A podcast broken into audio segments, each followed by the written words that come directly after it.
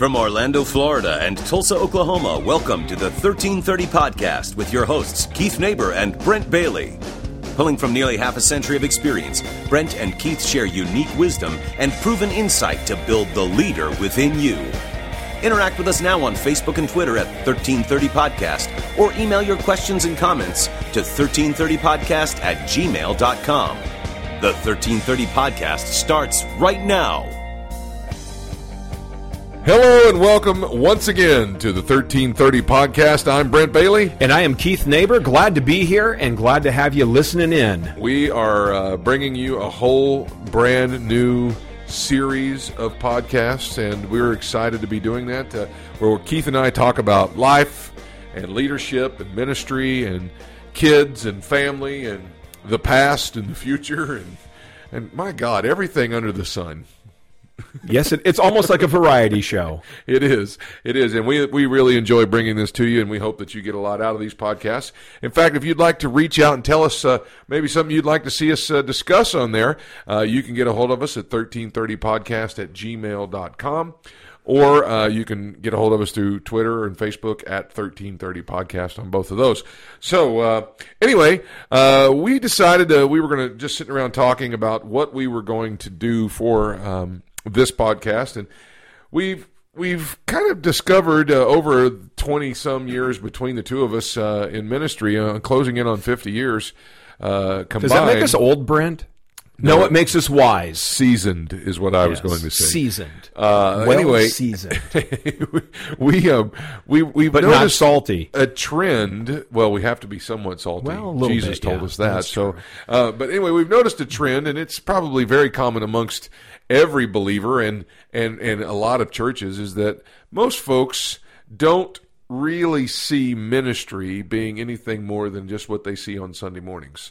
That they see the pastor or the preacher doing the doing the work and they're bypassing multiple opportunities in order to um, or not in order to but, but multiple opportunities to, to actually minister to somebody else very true. It's more than just you or me standing behind a pulpit and doing ministry. Actual ministry, to me, doesn't necessarily happen on Sunday. The real ministry happens every other day of the week or outside of the church service, however long that service is. So we need to make sure that we're bringing our faith to the to the world really every single day and not only do the do the people of the church need to be doing that, but the pastors and the leadership in the church need to be doing this as well because there's so many people, there's so many pastors that you run into that look at what they do on Sunday as ministry and they don't they don't bring people to church. They don't have friends that are that don't go to their church. They don't spend time with people that don't go to church. And really that goes against the grain of what what Jesus led by example with every day of his life. He was going to the best parties where the worst sinners were and spending time with the people that were disenfranchised, that were fed up with the church, that that didn't want to go to church and you know, to me, Brent, there's a lot of people that are out there that want to go to church. They want to be a part of a church. They just don't know how to get there. And if we as pastors aren't asking people to come, why should we ever expect our own people to go? And I think the answer to that is, is we can't. And again, it, it's not just praying for people on a Sunday, you know, when, you know, when the pastor says, Hey, let's, let's pray for those that don't know the, you know, that, that aren't coming. And, and we're always telling everybody how important the empty seats are and that it's a big deal that we've got empty seats. Well, in order to fill those seats, somebody's got to go and compel them to come in. Right. And that's part of our job is to compel people to come in. So we've got to make sure that we are doing that not only as pastors but as Christians. Yeah, one of the things when I started um, when I started Direction Church in Orlando, one of the first things I did it was actually two things. I went and joined the Rotary Club of Dr. Phillips, which is the area of town our church is in, and I joined the Dr. Phillips Chamber of Commerce for the simple fact of, I mean, of course, I want them to come to my church, but I want to make an influence in my community and right. minister to people. Yep. And I, I, remember sitting there talking to the young lady that um, that is the head of the Dr. Phillips Chamber of Commerce, and she said, "You know, we've never had a church join this before." And I said, "You got to be kidding me! Why not?" And she goes, "I don't know. We've just never we've never had a church before." And uh, I know that has been one of the greatest areas of ministry. Now, I haven't seen you know hundreds of people come to Christ or anything, but I have every event I go to at the Chamber of Commerce, whether I'm either speaking or at just just there as a as a participant. Everybody wants to come and talk to me and talk about church and talk about God and ask me questions. And it's not like, you know, is it okay if I'm doing this or is it really okay if I'm doing that? They just want to talk about God, Right. And and how spiritual they are, and and th- and you know what? It's opened so many doors. Have you got any church members out of going there? Actually, yes. Um, two of our most faithful uh, came from the Chamber of Commerce uh, meetings. I spoke at one of them and kind of did a, a rah rah, you know, Right. uh, motivational thing, but tied it all into Scripture.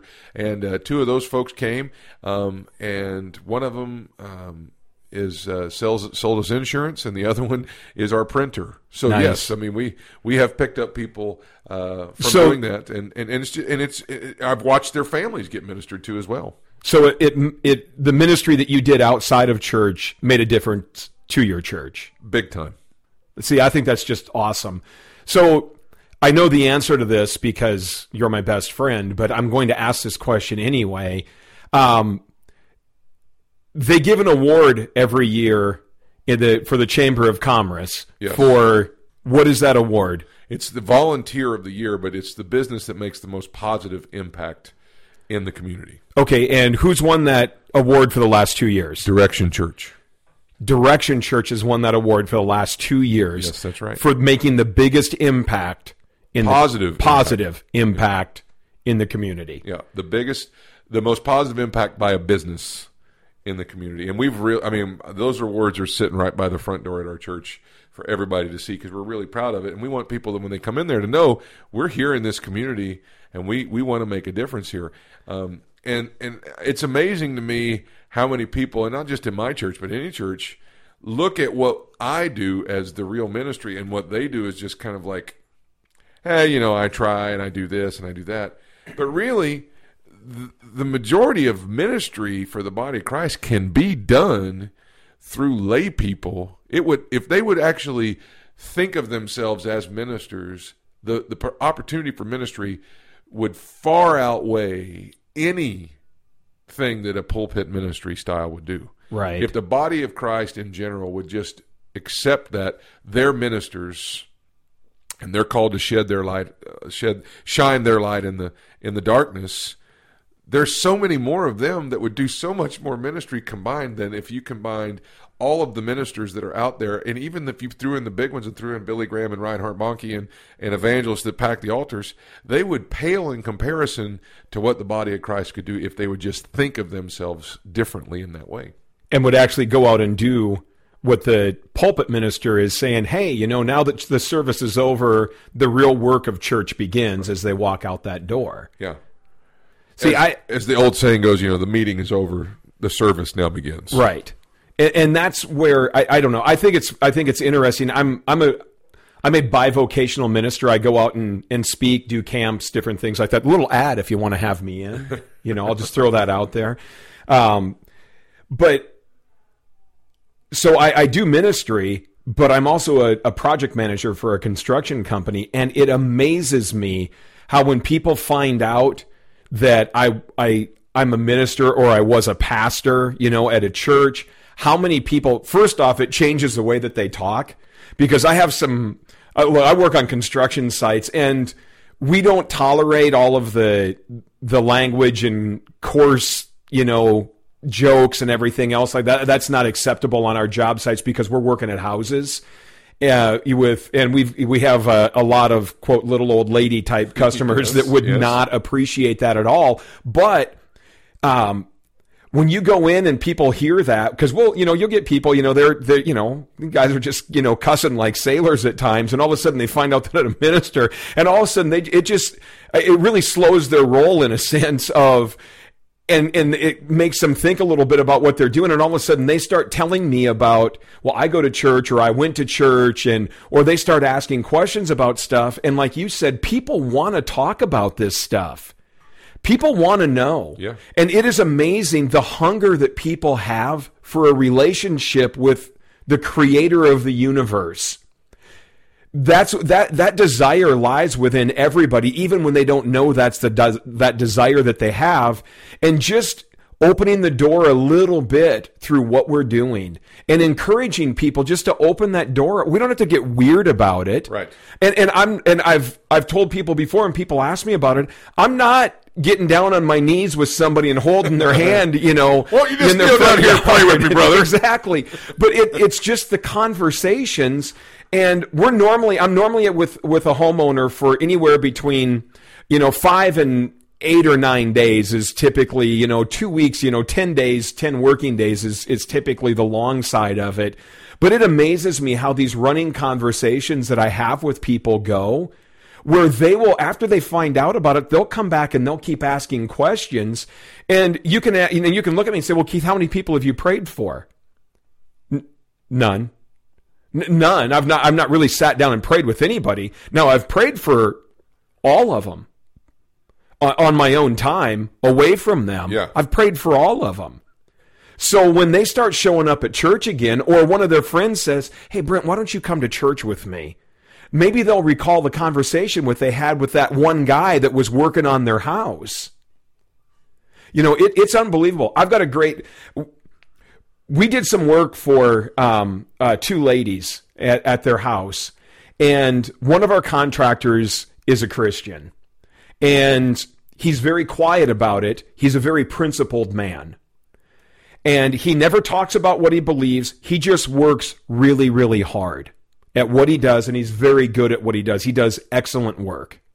So his ministry is working on your house and doing it the right way. When he got all done working with these ladies on their house, they came up to me and talked about Joe and how wonderful he was and what an awesome job he did on their house.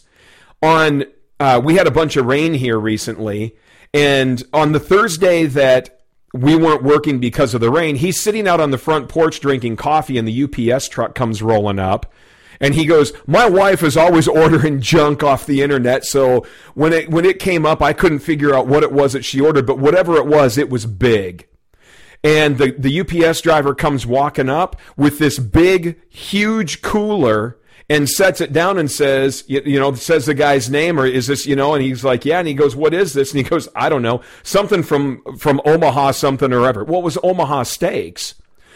These, these ladies sent him probably, I don't know how much the big cooler of meat is. I'm guessing it was more than $300 worth. But they sent bad. this guy a huge cooler full of meat as their way of saying thank you for doing what you do. And in all honesty, Brent, to me, that was ministry. Yeah. He reaped a blessing because of the way that he lived his life.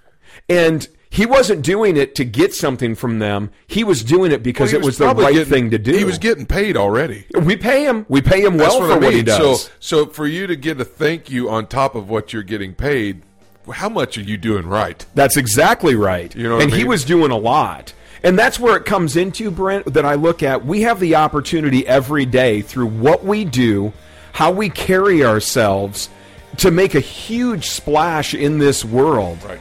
Because people are looking for somebody that is doing things differently. And with that bombshell, we're going to to uh, wrap up this one. We're going to come back and talk about how you can do that next time. Until then, till the next 13 minutes and 30 second podcast. This is Brent Bailey. And I'm Keith Neighbor. Don't forget you can reach us on Twitter, Facebook, or on Periscope at 1330podcast.com. Thanks for joining us for the 1330 podcast with Brent and Keith. We want to hear from you. Find us on Facebook and Twitter today at 1330 podcast or email us directly at 1330podcast at gmail.com. Join us next time for another 13 minutes and 30 seconds geared to change you into the leader that you and those who follow you want you to be.